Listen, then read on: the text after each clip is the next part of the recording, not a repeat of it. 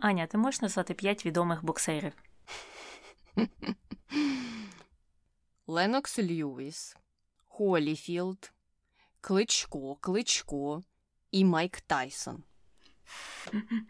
Це, до речі, дуже легке питання, мені здається. І навіть я б змогла назвати п'ять відомих боксерів. Так що це не зараховується. А про якого з них ми говоримо сьогодні, ви дізнаєтеся вже зараз, тому що це є в назві цього подкасту.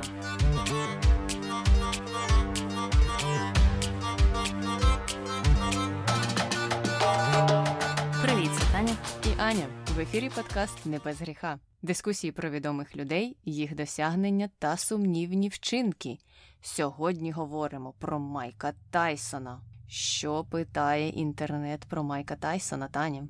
Питають е, дуже багато про те, що він полюбляє кусати людей, особливо кусати їх за вуха, і питають, чому він це робить, чому Майкл Тайсон кусається. І я б сказала це тому, що він злопам'ятний. Ось така деталь. Так, або дуже емоційний. Наступне питання: чому Майк Тайсон найкращий? Його ім'я чомусь знайоме багатьом людям, а мабуть, тому що він здобув е, багато різних важливих титулів у боксі. Угу, угу. А також через те, що він славиться своєю неоднозначною поведінкою. Е, це теж має велике значення. Ну і останнє питання: чи Холіфілд і Тайсон друзі? На даний момент е, я не знаю, бо я не слідкую за їх дружбою чи навпаки за їх ворогуванням, але колись їх стосунки були натягнуті. Хоча в той же час я знаю, що він вибачався перед Холіфілдом, Угу. і, звичайно ж, робив він це на шоу Опрі Вінфрі. А я знаю про статус їх е, стосунків. Вони навіть знімалися в рекламі якогось спортивного магазину разом і там сміялися над цією подією з вухом відкушеним. І також вони разом були на декількох е, інтерв'ю у якихось подкастерів чи на якомусь радіо, і вони там разом спілкувалися і говорили, що вони, начебто, насправді є друзями. І м, Майк вказував на те, що вони знали один одного ще з дитинства. Вони тренувалися, здається, у одного і того ж тренера або у команди тренерів, чи щось таке. Я начебто про це читала. Може, може бути. Е, так що, якщо коротко відповісти, так, вони ближче до друзів, ніж до ворогів на даний момент. А ми давай переходити до самої постаті Майкла Тайсона. Це американський професійний боксер. Він був абсолютним чемпіоном у важкій вазі і наймолодшим боксером, який здобув чемпіонські звання за версіями WBC, WBA і IBF. А що четвертого у нього не було? Там який ще четвертий є е, за версією журналу Рінг, здається. З того, що я досліджувала, я знайшла тільки інформацію про ці три основні пояси. І наскільки я розумію, на той час, коли Майк Тайсон боксував, існувало саме три основних пояси, а не чотири, як це було пізніше вже. Тому, мабуть, отой інший WBO ще не з'явився, або він ще не був е, таким важливим е, для здобуття чи таким важливим для кар'єри спортсмена. Тому в колекції Майка Тайсона тільки три пояси. Е, Зрозуміло, і ще важливим е, є те, що він став першим важковаговиком, який володів одночасно цими трьома поясами. І також він став наймолодшим чемпіоном світу у важкій вазі в історії боксу. Він це зробив, коли йому було всього 20 років. І також він виграв свої перші 19 професійних поєдинків нокаутом, 12 з них у першому раунді. Швиденько він їх. Ну і давай переходити до е, малого Тайсона, що зробило його таким е, вмілим е, борцем. Значить, він народився у Брукліні в Нью-Йорку у 66-му році, до речі, 30 червня, е, що означає, що наш випуск е, виходить якраз під його день народження. І у нього також був е, в сім'ї старший брат на ім'я Родні і старша сестра на ім'я Деніс, але вона, на жаль, померла від серцевого нападу у віці 24 років. Отак. І за нашою традицією, дитинство і стосунки в родині Тайсонів е, не відрізнялися від е, ступенів складності родинних стосунків багатьох інших персоналів, яких е, ми обговорюємо в цьому подкасті. Біологічного свого батька Тайсон не знав, він з ними не жив. І на той час, коли Тайсон був малим, і ще навіть до того, як він мав народитися, його мати Лорна Сміт жила із Джиммі Кіркпатріком. Цей Джиммі Кіркпатрік, до речі, був теж спортсменом, якимсь бейсболістом чи що. І саме його Тайсон знав як свого батька. Але тут цікавинка полягає в тому, що навіть і Кіркпатрік е, не виконував батьківські обов'язки, тому що він покинув родину невдовзі після народження Майка, і в кінці кінців матір самостійно займалася вихованням дітей. І, звичайно ж, вони жили в скруті, і постійно у них були фінансові труднощі, і родина тому змінювала місце проживання, і жили вони не в найкращих е, районах Нью-Йорка. Ну, а стосунки з матір'ю у Тайсона теж були не дуже, і він сам е, в інтерв'ю пізніше казав, що він ніколи не відчував, що мати пишалася ним або його досягненнями, і додавав, що вона знала його як якогось дикого хлопця, який постійно бігав по вулицях, приходив додому у одязі, на який в нього насправді не було грошей. Ну і зрозуміло, як він той одяг собі діставав. І у них не було можливості поспілкуватися один з одним, і у нього не було можливості дізнатися більше про її життя. І він казав, що це на його кар'єрі ніяк не відобразилося, але, звичайно ж, вплинуло на його емоційний стан. Ну, я собі уявляю, що мати, мабуть, досить багато часу була на роботі, тому що їй самій треба було тягнути всю цю родину. І як результат, е, маленький Майк бігав по вулицях і жив цим вуличним життям. І ось до чого це все призвело. Так, е, він ділився багатьма історіями зі свого дитинства, і майже всі вони були досить жахливими.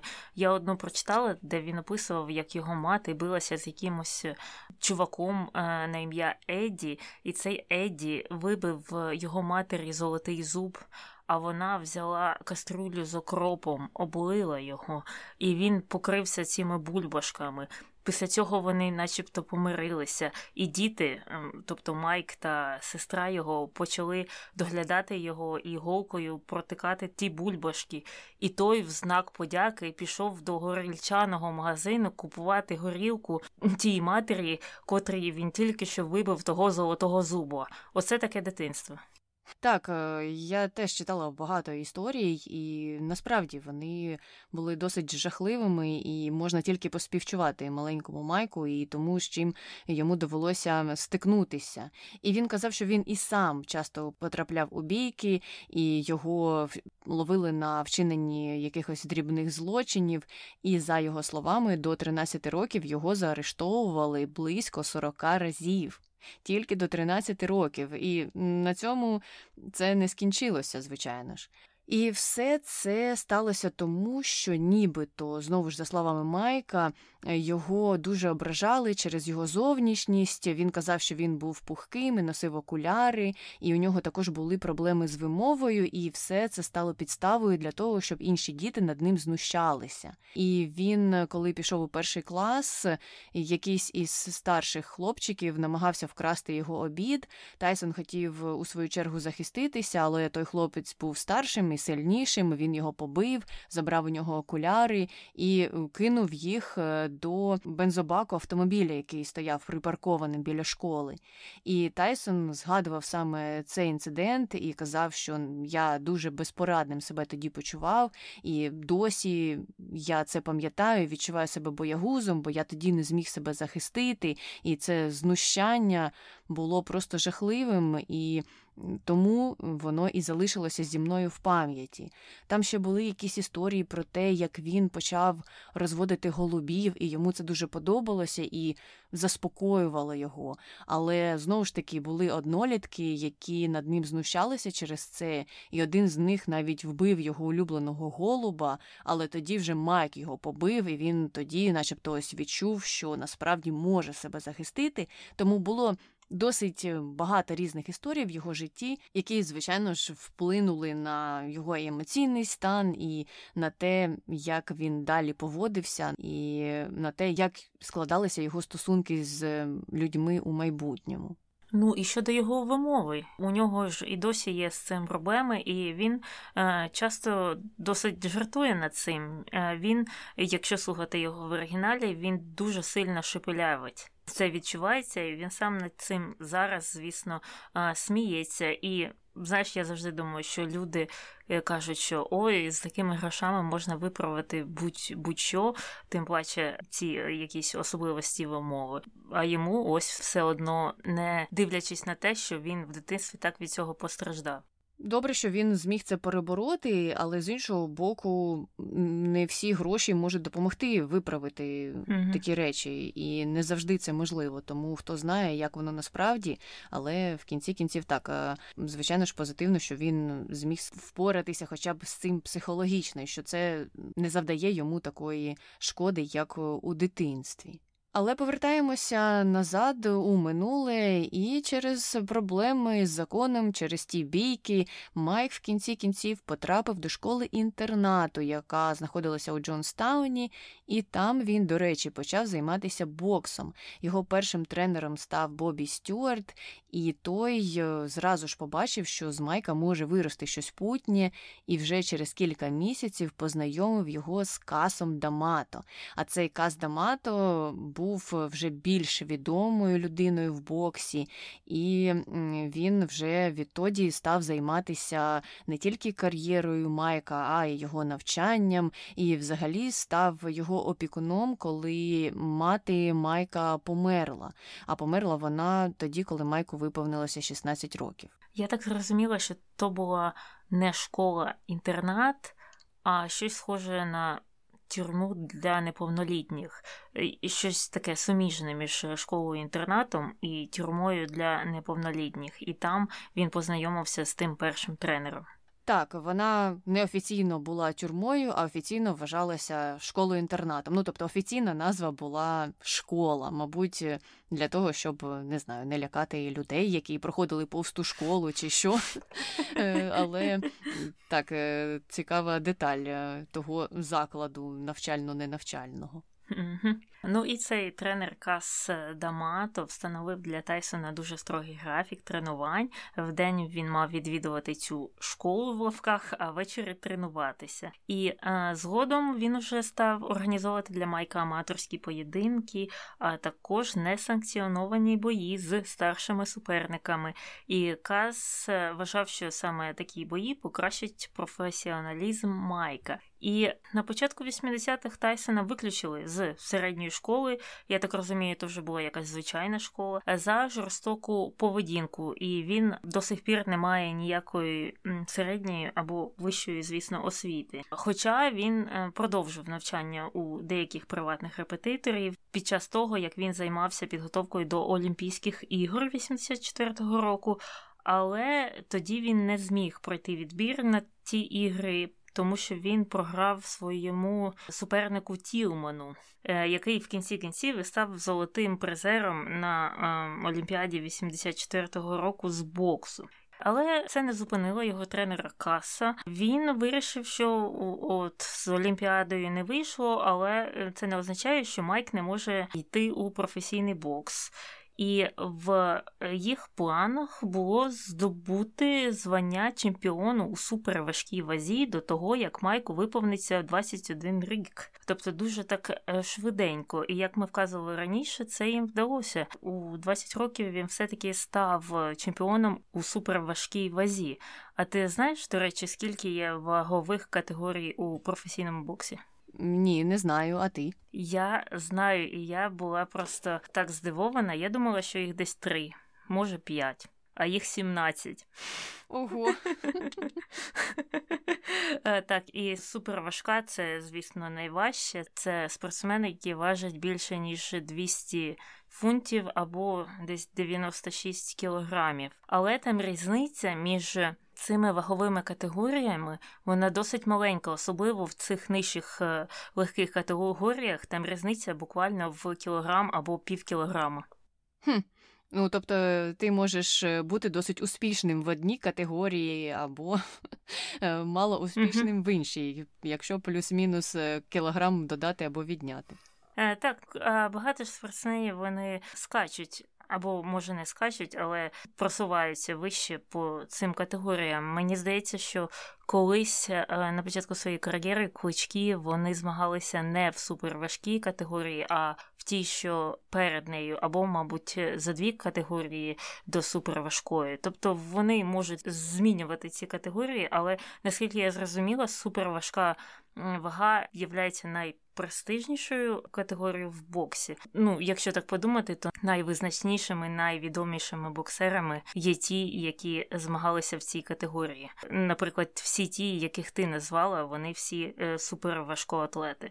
І досить прикро буде тій людині, яка просто, наприклад, не може набрати вагу і залишається в якійсь із легких категорій, і вона, наприклад, там успішна, але про неї мало хто знає, або е, вона відповідно менш відома, ніж ніж інші, просто через те, що ну не можу, я не можу я набрати стільки ваги. Так е, най-най-най найлегкіша категорія, там спортсмени важать по 48 кілограмів. Але але вони набагато швидші, тобто є якісь е, свої відмінності, так, свої плюси.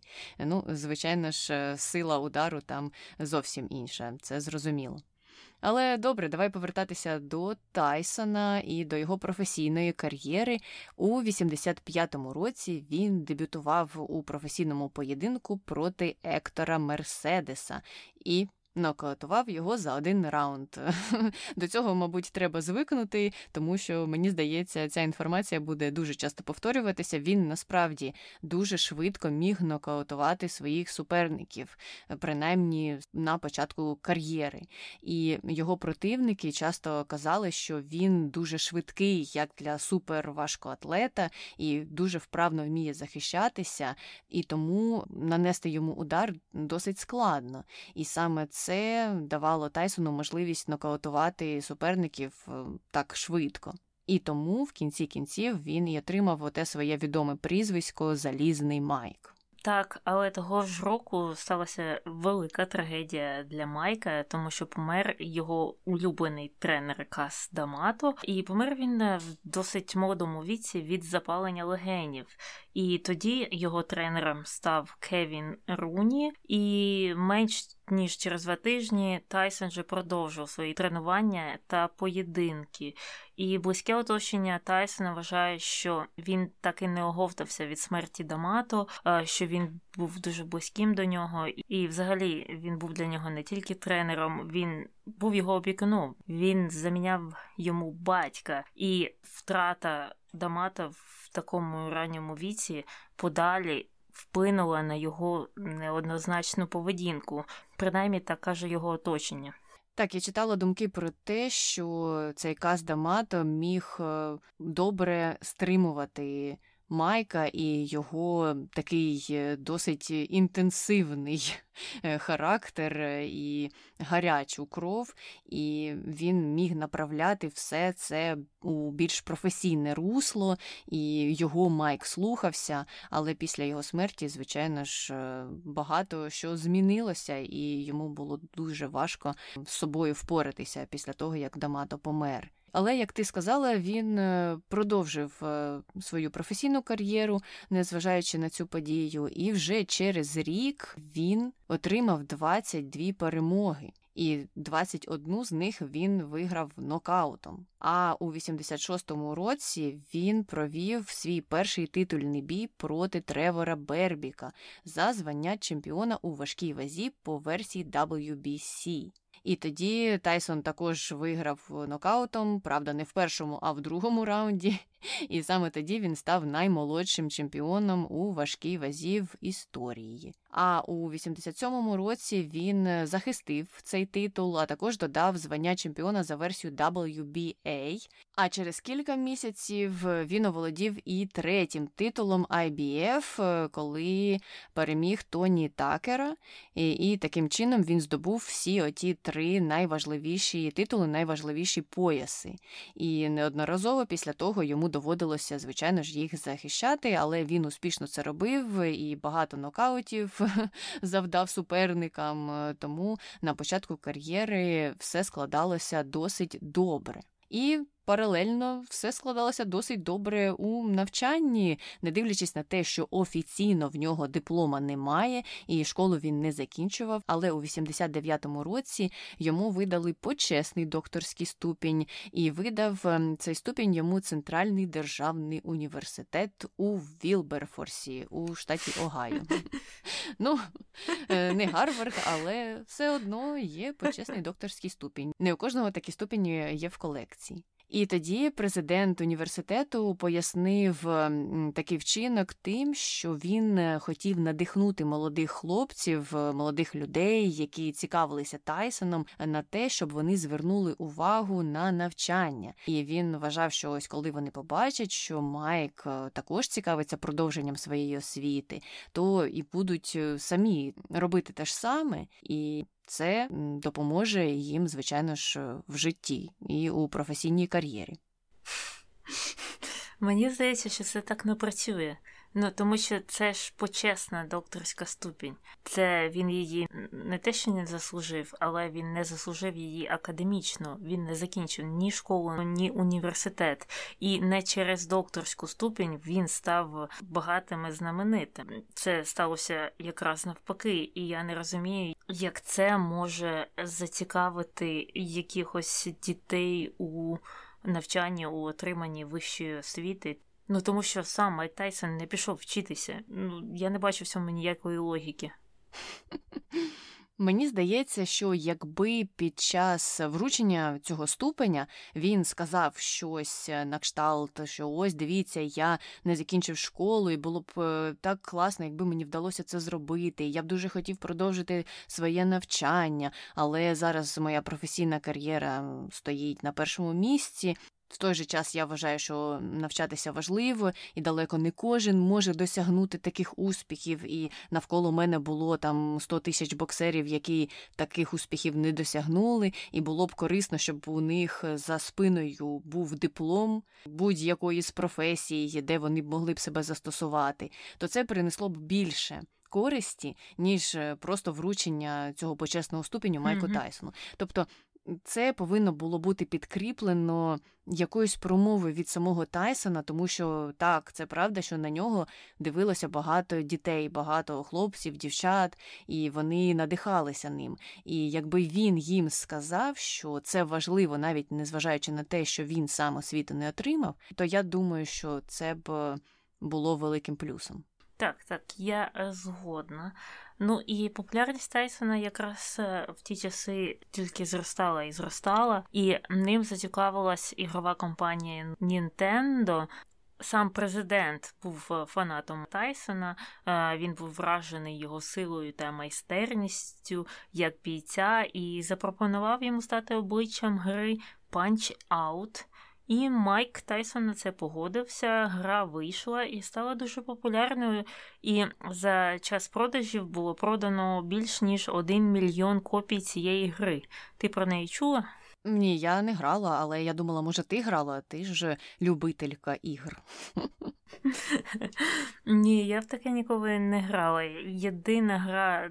Там, де треба було битися, в яку я грала, це був, звісно, Mortal Kombat, і більш нічого не знаю.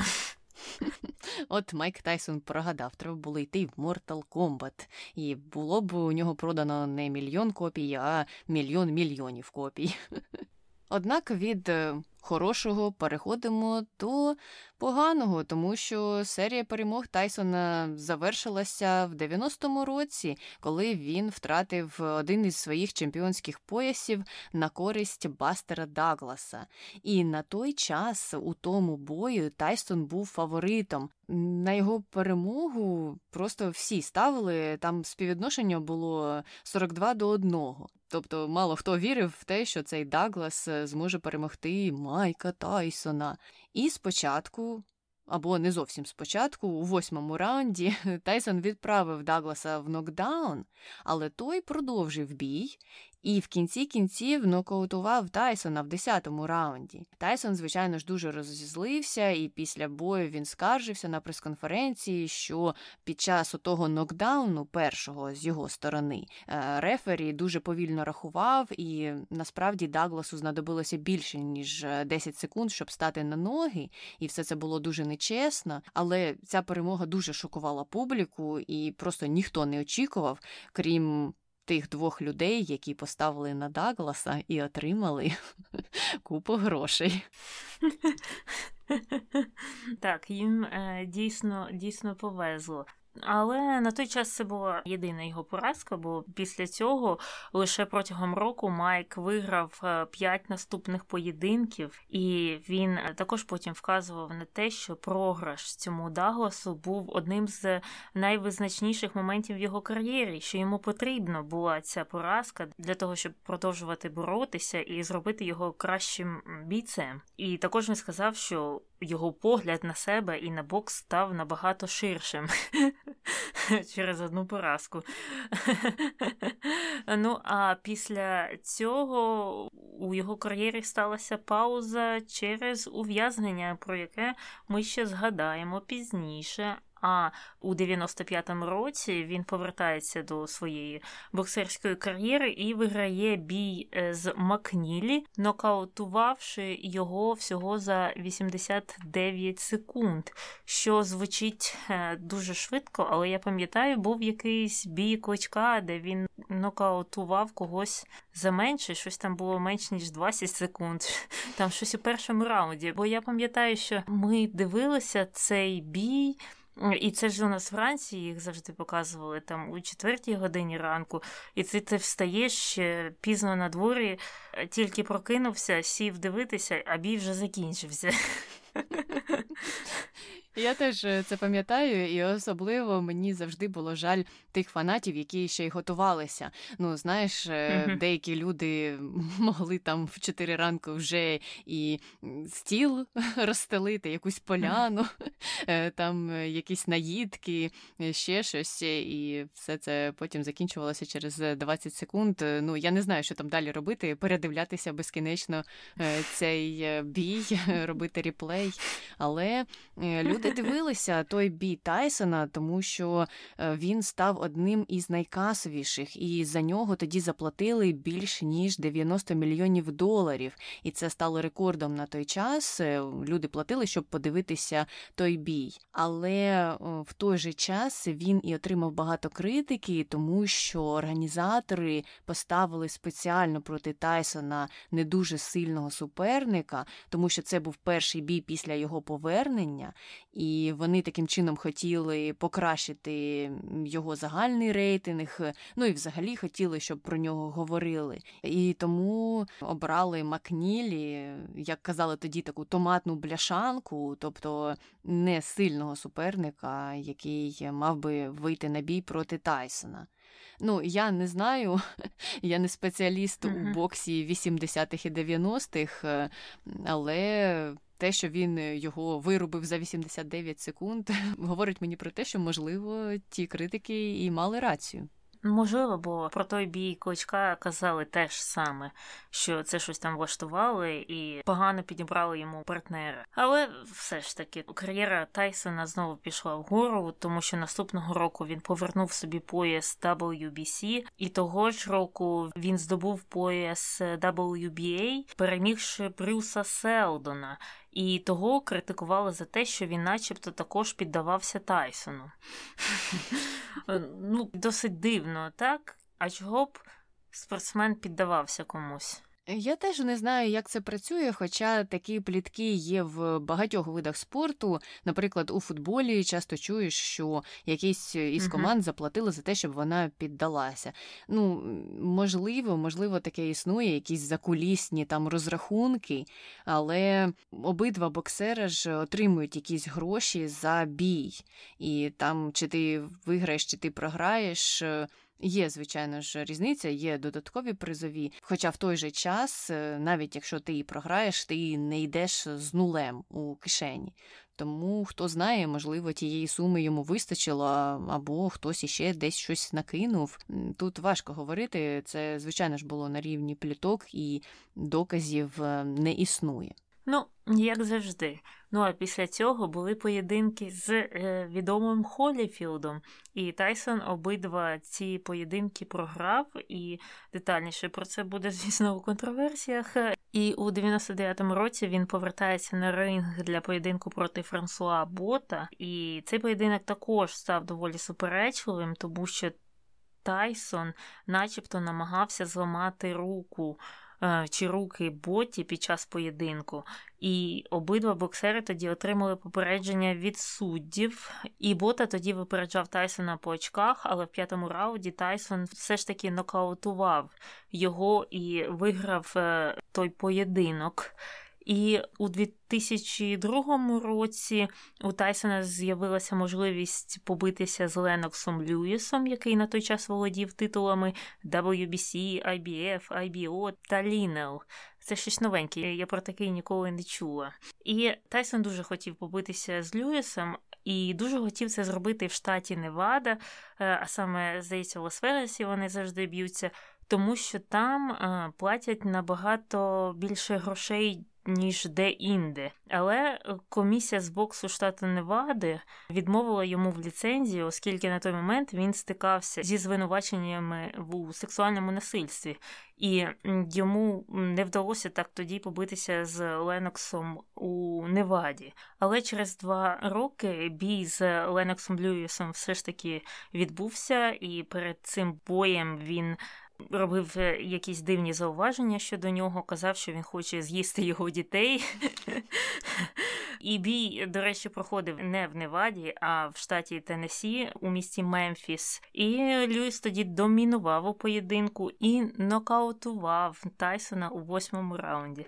Але Тайсон не образився на Льюіса і навіть хвалив його за його перемогу. І той бій став найбільш касовою подією і заробив дуже багато грошей організаторам, а саме 107 мільйонів доларів. І я так розумію, цей же бокс його ніколи не показують по спортивним каналам просто так. За нього завжди треба платити, щоб його подивитися, так? От ти знаєш, мені це питання теж було цікаве, тому що. Це вже тут, у США, я почула про цю систему pay-per-view. Тобто за перегляд ти платиш е, гроші.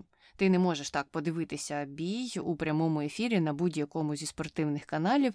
Тобі треба купити права на перегляд цього бою, і навіть якщо це якийсь спортивний бар, то там теж певний спосіб оплати за перегляди, тому що вони повинні приблизно сказати, скільки людей буде в тому барі. І оплатити за ту кількість людей, які будуть теоретично дивитися е, той поєдинок. Е, ну а якщо ти дивишся вдома, то ти платиш, е, звичайно ж, за теж перегляд окремо. Але в Україні ми не платили нічого ніколи. Той бокс показували просто по телебаченню. І Мені цікаво, як вони брали ліцензію, тобто як е, канали українські здобували ліцензію на показ.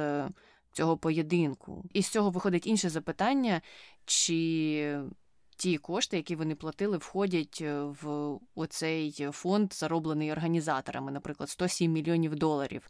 Е, це вони ж зібрали з усього світу. І в різних країнах, я ж так розумію, різні правила.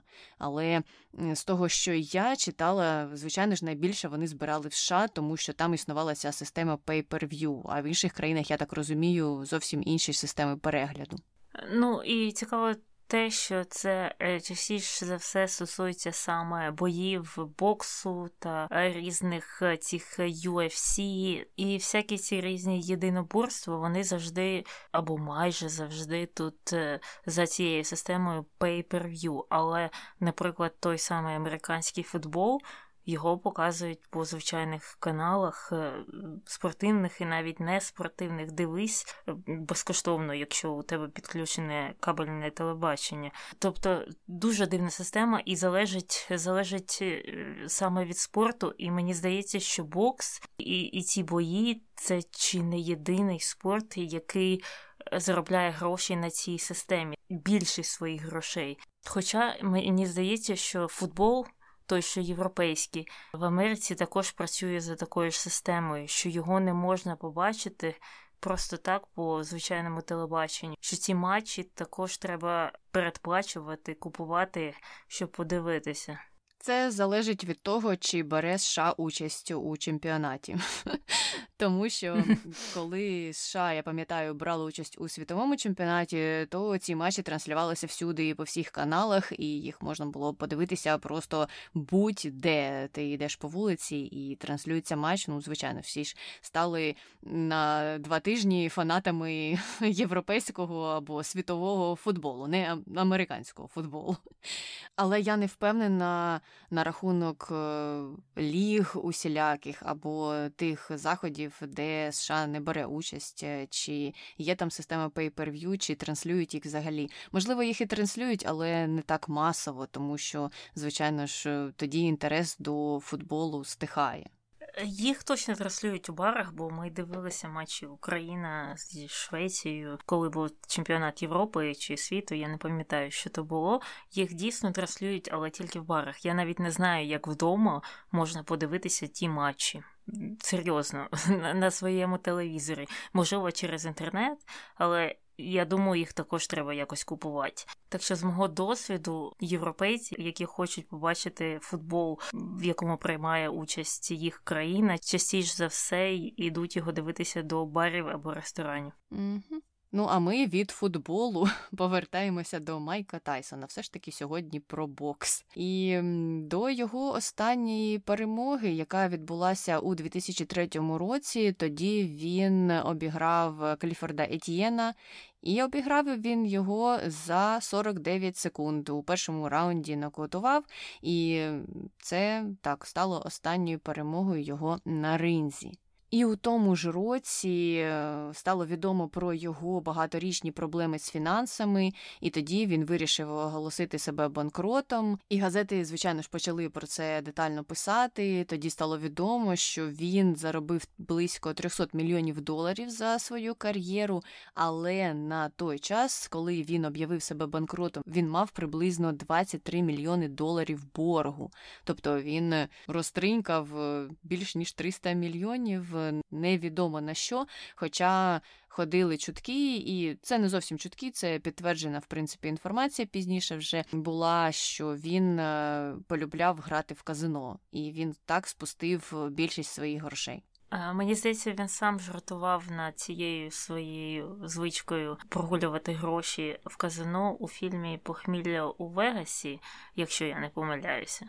Я не пам'ятаю саме про це, бо я той фільм не дивилася, але він досить легко ставиться до скандалів, пов'язаних е, із ним же, і якихось проблем його, які обговорюють у ЗМІ. І про це ми, звичайно, ще детальніше згадаємо, коли будемо обговорювати контроверсії.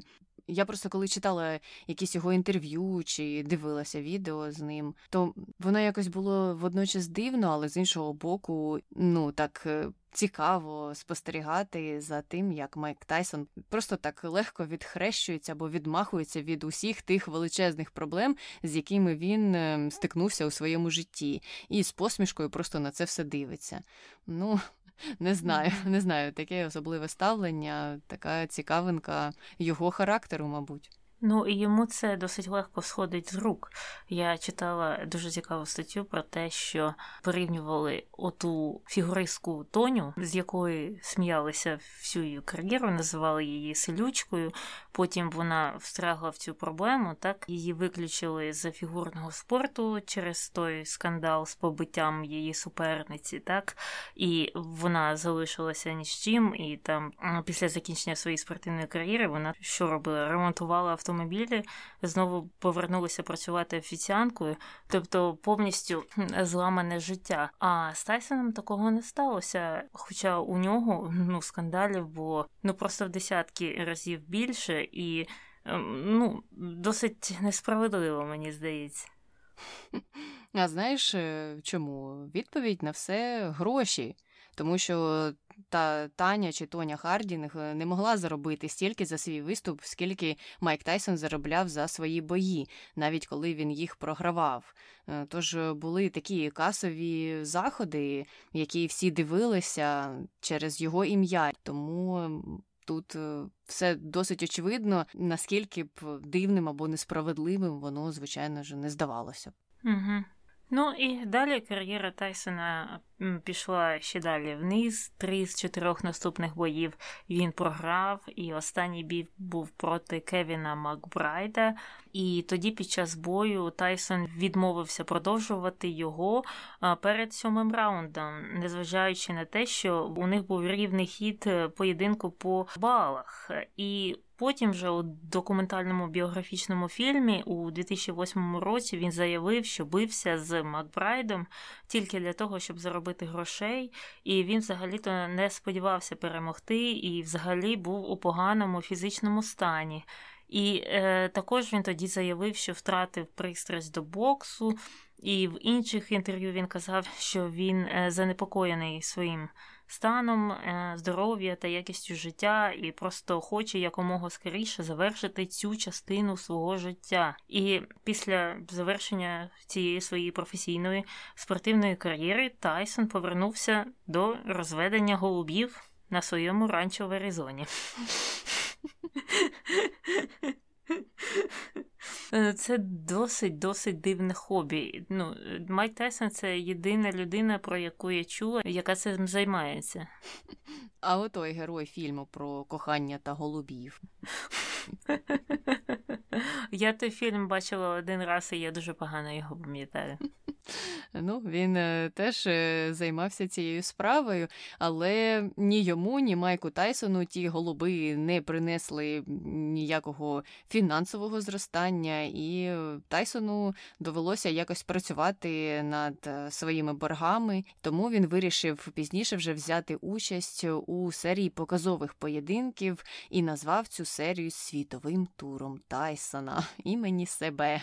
Але перший поєдинок, е, який був проти Корі Сандерса, дуже був погано сприйнятий фанатами. Там все було досить нудно для них, і решту туру скасували. Отже, Майк Тайсон не зміг е, заробити грошеняти, як він планував. Тому він переключився на зовсім щось кардинально інше, і у 2012 році взяв участь у моноспектаклі про його власне життя. І той спектакль згодом вийшов на Бродвей. По-моєму, Спайк Лід допомагав у постановці е, цього спектаклю. І після того, як на Бродвеї він е, пройшов з успіхом, Майк Тайсон відправився у національний тур.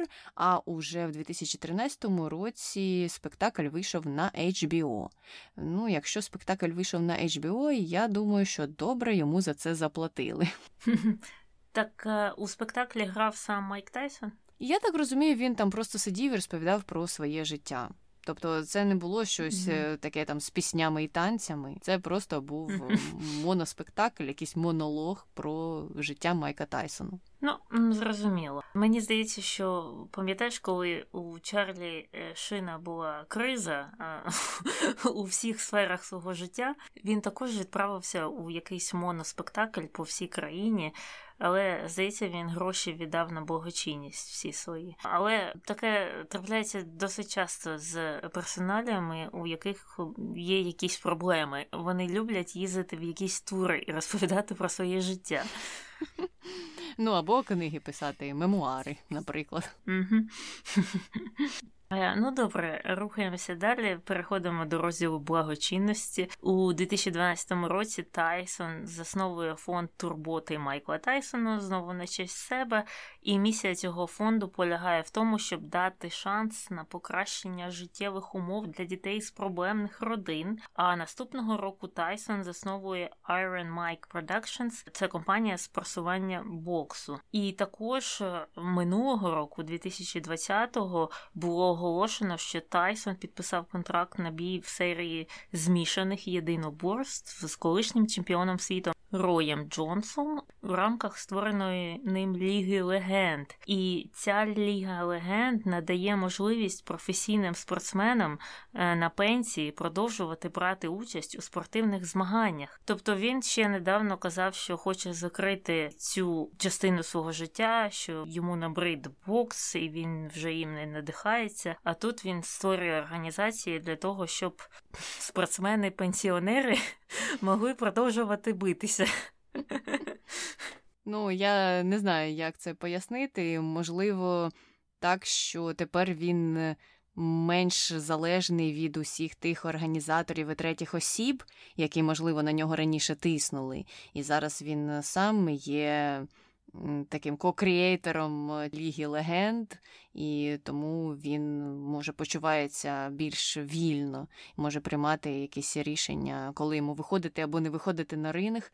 І, до речі, той бій із Роєм Джонсом е, отримав позитивні відгуки, і він став найпопулярнішою pay-per-view, знову ж таки подією 2020 року. Тому Майк Тайсон ще має ту славу 90-х чи 2000-х, якою він міг похвалитися. Ну і трохи про відзнаки. Значить, Тайсон став боксером року за версією журналу The Ring у 86 та 88 роках, а в 2011-му е, Тайсон був прийнятий до міжнародного залу слави боксу. І через 10 років, тобто цього року, 2021-го, туди також був прийнятий Володимир Кличко. Так що поздоровляємо. І за всю свою кар'єру Тайсон взяв участь у 58 боях, і 50 з них він виграв, і 44 з них він виграв нокаутом. Досить успішна боксерська кар'єра.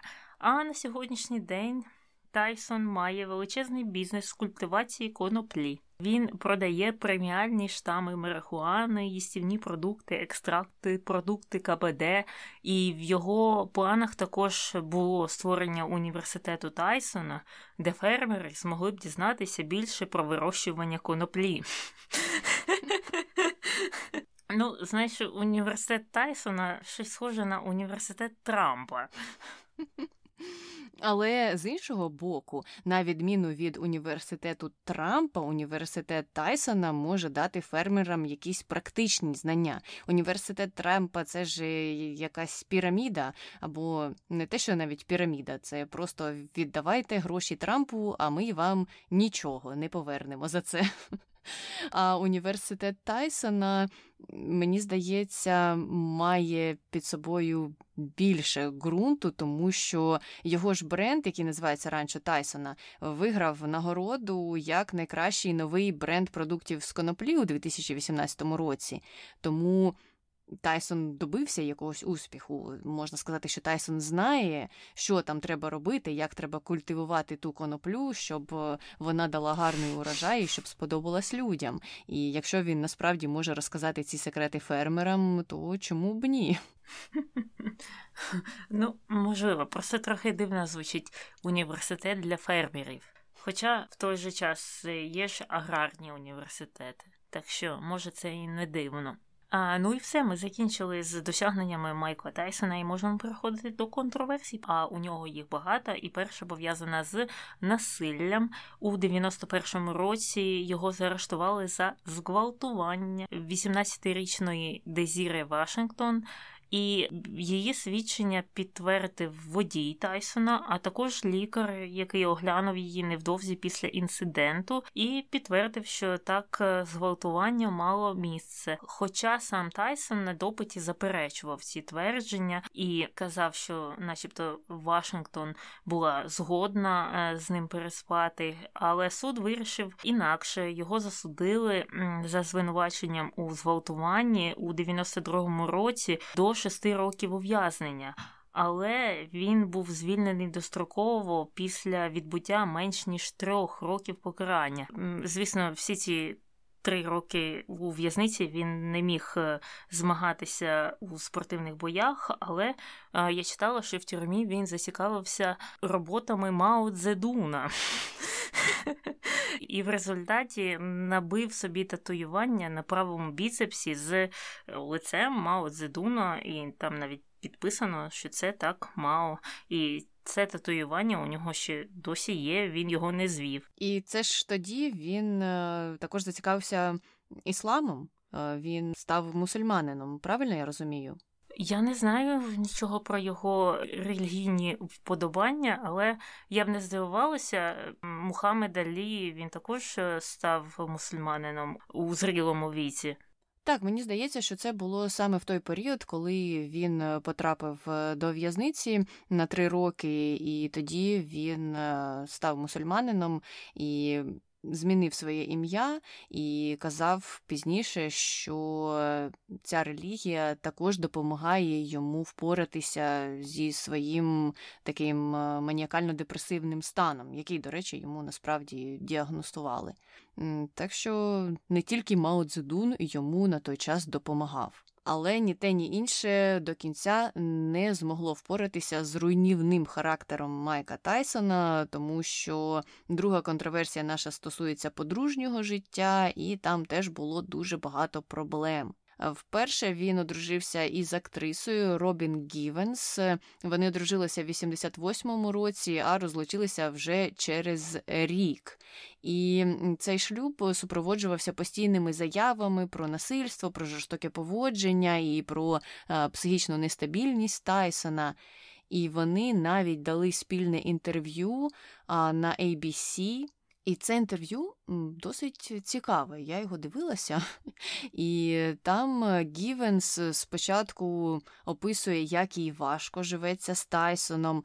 Потім е, вона починає казати, що все це насправді зрозуміло, тому що він страждає від маніакально-депресивного стану, тобто від біполярного стану. і вона навіть е, трохи обурювалася, що ніхто до цього не помітив і не сказав йому про це, і ніхто з ним не працював, і що нібито людям, які його тренували, було просто вигідно підтримувати цей маніакально-депресивний стан, спрямовувати його на ринг, і таким чином Майк міг здобувати перемоги. І тому вони ніяк не пропрацьовували цю проблему. Але ось вона це помітила, і вона готова над цим працювати, і вона розуміє, чому він буває агресивним. Хоча ведуча її там продовжувала запитувати, продовжувала на неї тиснути. Цікавилася, чи Майк її не б'є. Гівенс на той момент казала, що ну ні, він не б'є, але він може мене так покидати, він може мене трусити. Але це все ж зрозуміло, бо у нього маніакально-депресивний стан. Ну, досить спокійно вона на це реагувала і казала, що, незважаючи ні на що, Майк прекрасна людина, і ніхто насправді не знає, який він прекрасний, і треба просто вміти з ним спілкуватися, і тоді вам відкриється зовсім інший Майк. І так, наче на позитивній ноті це все завершилося, але через місяць після цього Гівенс оголосила, що вона хоче розлучитися з Майком через жорстоку поведінку. Тобто і вона не витримала того тиску, того бунтівного і руйнівного характеру Майка. І, до речі, про це про ці стосунки йшлося у одній з біографічних книг е, про Тайсона. Її автор ем, Хосе Торес писав, е, що за словами самого Тайсона він бив е, Гівенс, і він навіть заявляв, що це був найкращий удар, який він коли-небудь завдав за все своє життя, що досить дивно і страшно. Але сам Тайсон пізніше спростовував ці заяви і казав, що ні, я насправді такого не казав. В тій книзі було багато неточностей. Хоча, якщо передивитися його численні інтерв'ю, є багато випадків, коли він просто каже. Таке враження, що будь-що все, що йому приходить в голову, і незрозуміло, чи це насправді те, що трапилося, чи це він вигадує. Тобто якийсь може бути потік свідомості такий йти. І я передивилася декілька відео, і навіть в одному з них ведучий просто вирішив припинити розмову, тому що Майк почав внести просто якусь нісенітницю. Йому не було зрозуміло, до чого взагалі цей діалог може дійти. Тому він сказав: все, до побачення, Майк, на цьому ми зупинимося.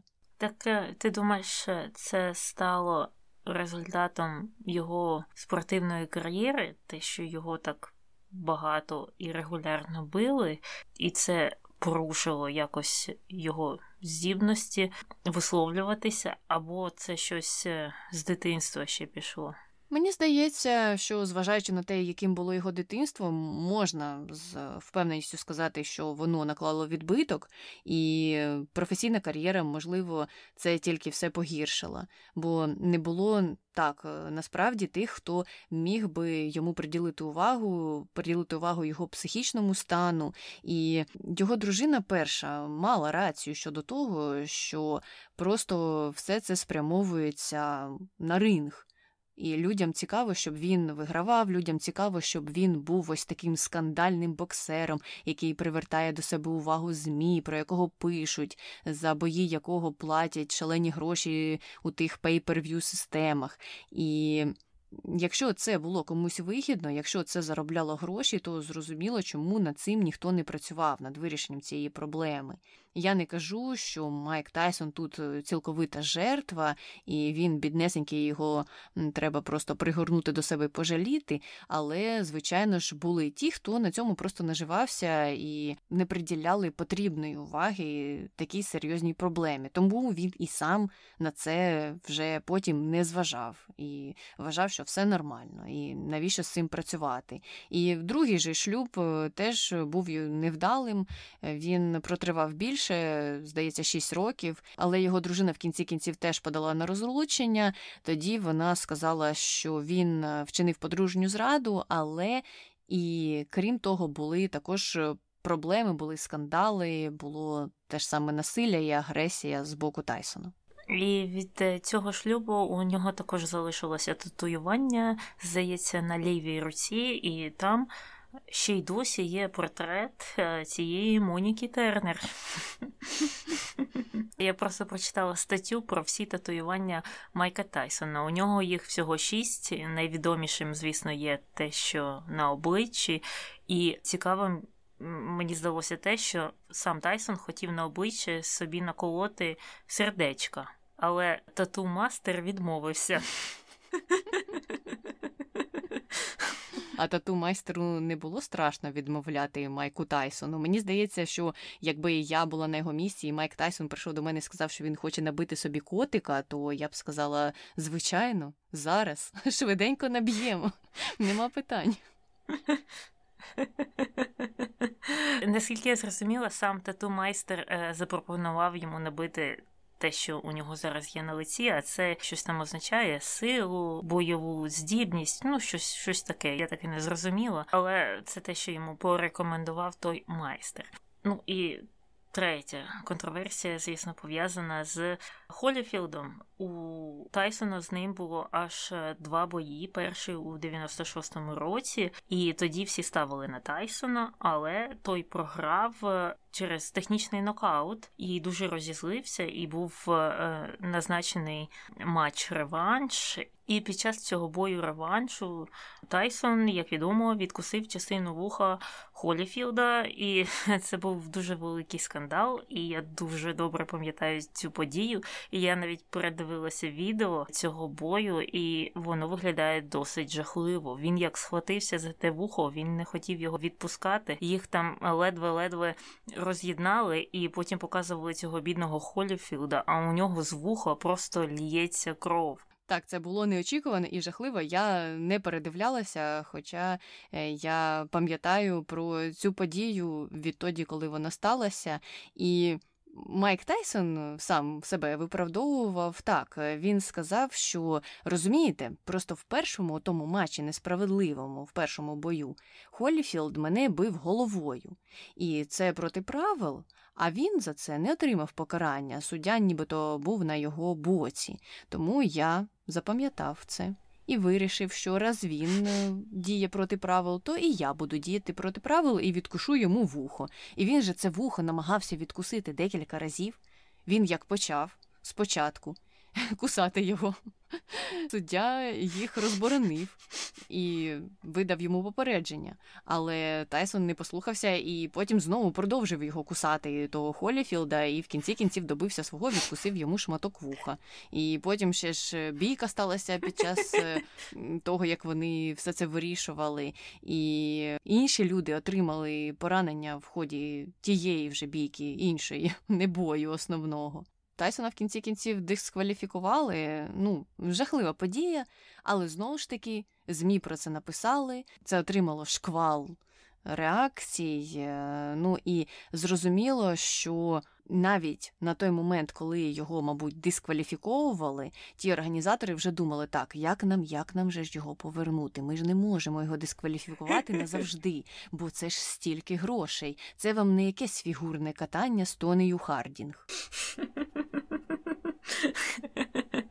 Ну і в кінці кінців його ж все ж таки повернули. Тайсон вибачився перед Холіфілдом і е, попросив е, те, щоб йому не давали довічної заборони на участь в боях через цей інцидент. Але йому все ж таки на деякий час заборонили приймати участь в боях, е, оштрафували на 3 мільйони доларів, е, зобов'язали сплатити судові витрати, і він деякий час не міг брати участь в боях в США, але буквально через рік або менше його боксерську ліцензію е, відновили без проблем. Він що штраф виплатив і все. А Холіфілд вухо своє втратив.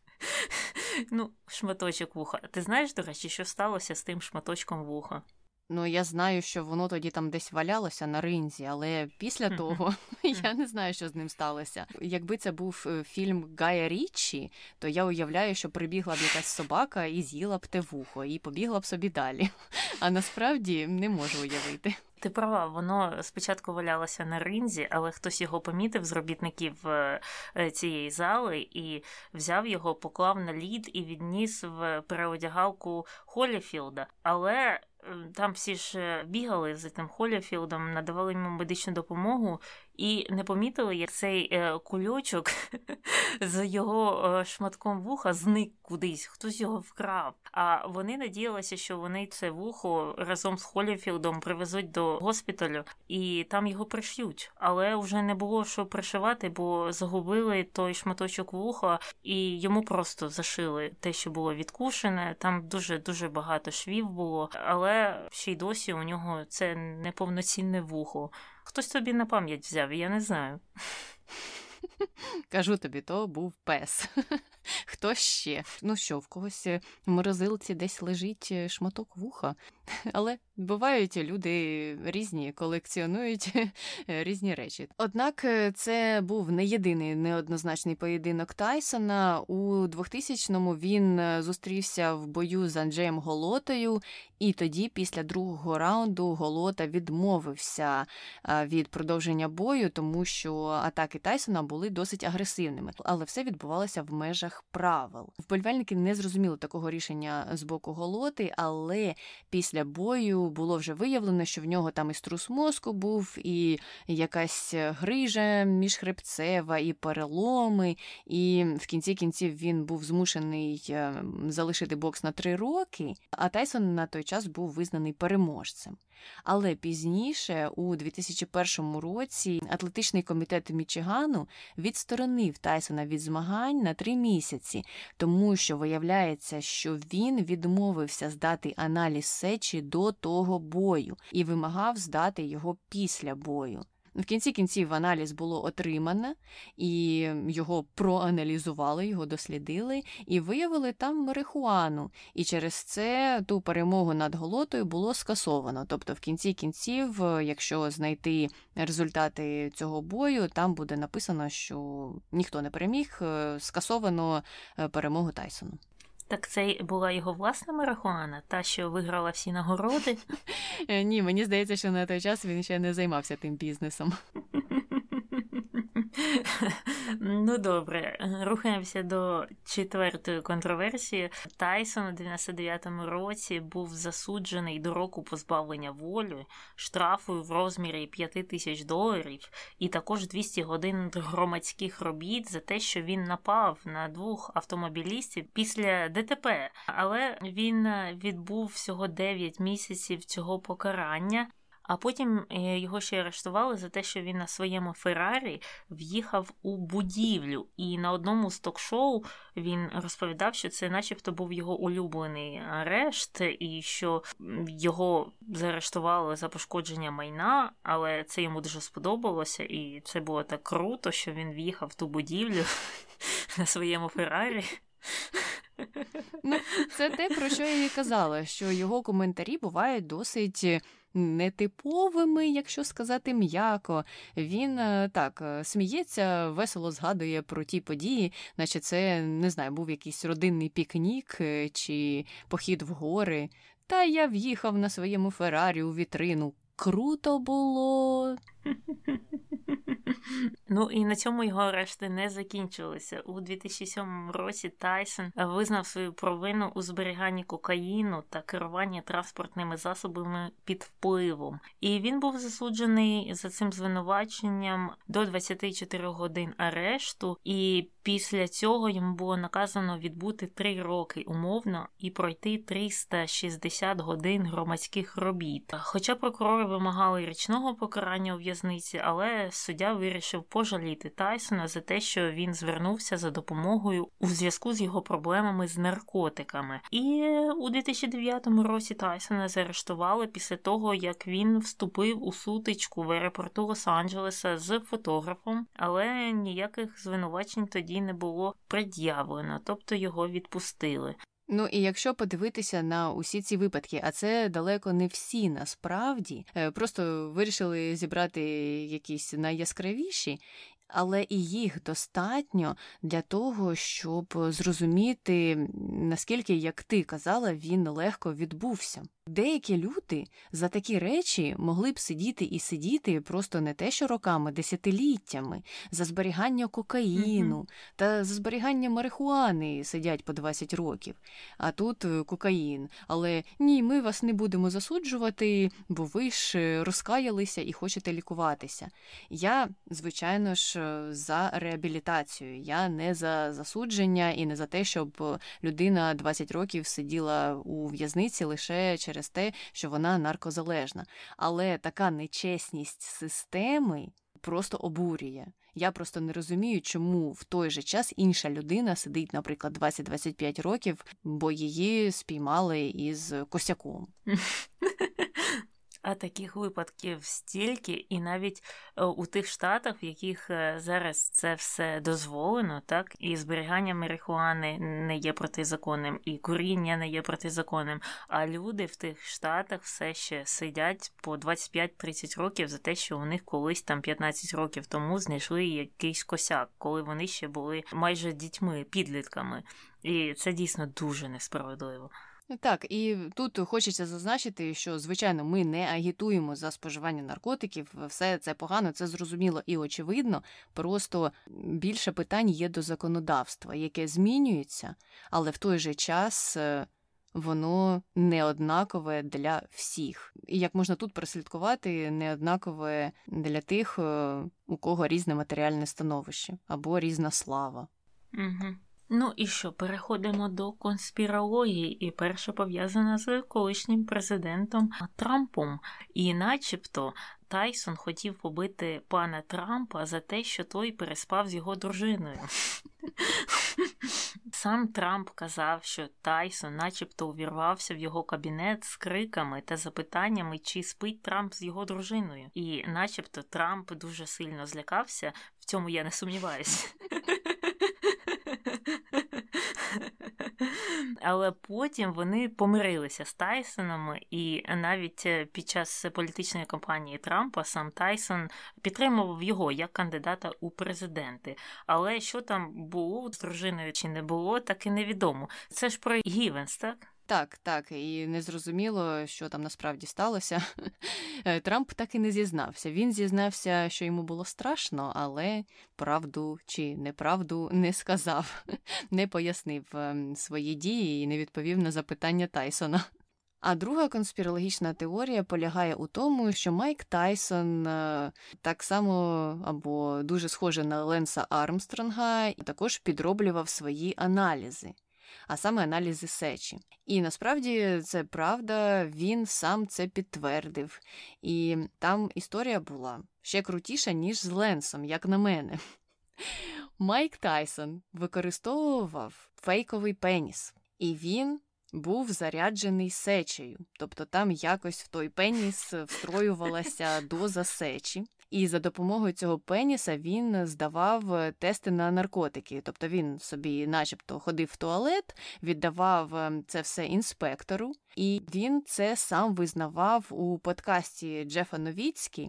Розповідав про те, що використовував цей пристрій, цей фейковий пеніс, він називається візінатор, і успішно таким чином проходив тест на наркотики. А особливість цієї історії була в тому, що, за словами Тайсона, він використовував сечу своєї дитини, а іноді і своєї дружини. І він е, в тому подкасті знову ж таки так весело про це все розказував, що я так круто це все провернув, використовував сечу своєї дитини, потім взяв сечу дружини, але вона мені сказала: «Е, слухай, любий, дивися, бо ще отримаєш позитивний тест на вагітність. І після цього я задумався, і мені стало трохи страшно. А що, якщо вони і справді перевірять на вагітність, і я отримаю цей тест? Тому я своїй дружині сказав: все, від сьогодні будемо використовувати сечу нашої дитини. І так він це робив. І так він всьому зізнався, ось так весело, з посмішкою, що дуже дивно, як на мене. І знову ж таки, він е, тут, на відміну від Ленса Армстронга, вийшов чистим з води. І я не знаю чому, тому що вже всі сприймають ці історії як напівправду, напівбрехню, чи що, чи тому, що немає доказів, чи тому, що якийсь термін давності вже сплив. У мене було дуже багато запитань до цієї історії, і я так і не зрозуміла, чому це не розслідували, якщо Майк Тайсон сам в цьому зізнався. Я думаю, частково може через те, що, як ти сказала, термін давності сплив, і ті пояси вони ж віддаються. Тобто він зараз же не тримає ті три чи чотири найголовніші пояси. Так, колись вони були у нього, мабуть, незважаючи на цей е, допінг, так е, незаконно. Але зараз же у нього нема тих е, поясів, вони віддаються. А от у випадку з Ленсом медалі ж вони залишаються при них, тому їх і забирають. Ну, це я так собі пояснюю. І Насправді я, звісно, не знаю причини, чому Майку Тайсону все сходить з рук. Так, це просто загадка, і можливо, якби всім іншим людям. Так багато чого зійшло з рук, вони б теж весело розповідали про те, як вони врізалися у вітрини чи використовували візінатор, і це все було таким е, гарним досвідом життєвим. І на цій веселій історії завершуємо нашу розповідь е, про цього відомого боксера. Е, ви можете брати участь в опитуваннях, е, казати нам, що ви думаєте про Майка Тайсона і про його пригоди. А ми повертаємося до героя нашого минулого випуску Тома Круза і дізнаємося, що слухачі думають про нього. Коментар перший. Том заслуговує на приватність, навіть будучи знаменитим. Він дуже щедрий, працьовитий і гарно ставиться до своїх шанувальників. А те, що він робить у своєму особистому житті, включаючи його релігію, нікого не стосується. Mm, так, це було б стовідсотковою правдою, якщо б він не намагався залучити інших людей до своєї релігії. Я цілком погоджуюся. Я коли цей коментар прочитала, у мене була така ж думка в голові, що все добре, нікого нічого не стосується, і всі були б тільки раді, якби він свою оцю релігійність тримав при собі, а не їздив до президента Франції на той час і не намагався секту, яка не вважається релігійною організацією в Європі, протягнути і, і змінити її статус. І робив він це досить агресивно. Тому тут вже тоді з'являються запитання. До всього іншого запитань немає. І я також вважаю, що люди знамениті, незважаючи на свій оцей статус зірковий в лапках, мають право на приватність. Ніхто, звичайно ж, не має права там біля його дому, не знаю, жити у наметі і слідкувати за кожним його кроком. Коментар другий. Як добре, що Кеті заборонила тому бачитися з Сурі. Він же входить до секти. Я не знаю, це правда, що вона забороняє йому бачитися з нею. Я насправді не бачила фотографій Тома з Сурі, і тільки так, тільки з Кеті є фотографії. Може, це і є правдою, але ми ж дійсно не знаємо, забороняє вона бачитися чи ні. Це ж тільки плітки. Так, я достовірно не знаю, не можу ні підтвердити, ні заперечити. І знову ж таки, тут ми згадуємо про ту приватність. Люди мають право на своє приватне життя і мають право на те, щоб вирішувати, хто з ким там може бачитися чи не бачитися, як це все відбувається. І те, що камери це все не спіймали, не означає, мабуть, що він не бачиться з нею, або так само і нічого і не підтверджує. Останній коментар. Дуже подобався молодий Том Круз. Кращий стрілець, інтерв'ю з вампіром, Ванільне небо, перша частина місія нездійсненна, та й останні фільми хороші. Він виглядає в них бодрячком і з хорошим почуттям гумору. Шкода, що як людина він виставлений в пресі не в кращому світлі по відношенню до своїх дружин і дітей, і в плані його вибору релігії. Зате він сильна особистість, знає, чого хоче, домагається цього і милується собою в будь-якій ситуації. Ну, так, я думаю, так і є, особливо враховуючи його цей політ е, до космосу. Він же буде першим актором, правильно? Хто летить у космос, щоб зняти фільм? Так, е, він має стати першим. І я думаю, що це дуже-дуже добре підгодовує його его, і я погоджуюся, що uh він е, знає, чого він хоче, і він йде до того, і це для нього дуже важливо, і це видно. І, мабуть. Так, це і справляє на людей таке досить позитивне враження, ну тому що він такий активний, і він і там, і сям, і всюди він перший, і всюди він сам все зробить. Е, ну, Такий е, хлопчик помагає, чи як його можна назвати іще. 56-річний хлопчик. Ну, Мабуть, щось в цьому є, е, бо він же ж такий активний. І так, те, що його виставляють в пресі не в кращому світлі, це, звичайно, правда. Тут важко знову ж таки прокоментувати. З іншого боку, є підтверджені дані про його сумнівні якісь дії. Знову ж таки, повертаємося до релігії, тому не все це є необґрунтованим і є справедливі негативні коментарі щодо нього. Хоча. Як я вже і казала в минулому подкасті, що він, мабуть, свідомо чи несвідомо, я не знаю, але змінив свою поведінку і тепер вже менше чуєш про його релігійність. І тому, мабуть, люди і трошки угу. змінили своє ставлення до нього зараз. А може він вже вийшов з тої церкви, просто ми про це не знаємо. Слухай, оце була б новина. І тоді, мабуть, у Токіо, і не тільки в Токіо, прийшов би парад на честь Тома Круза. Я думаю, в США теж.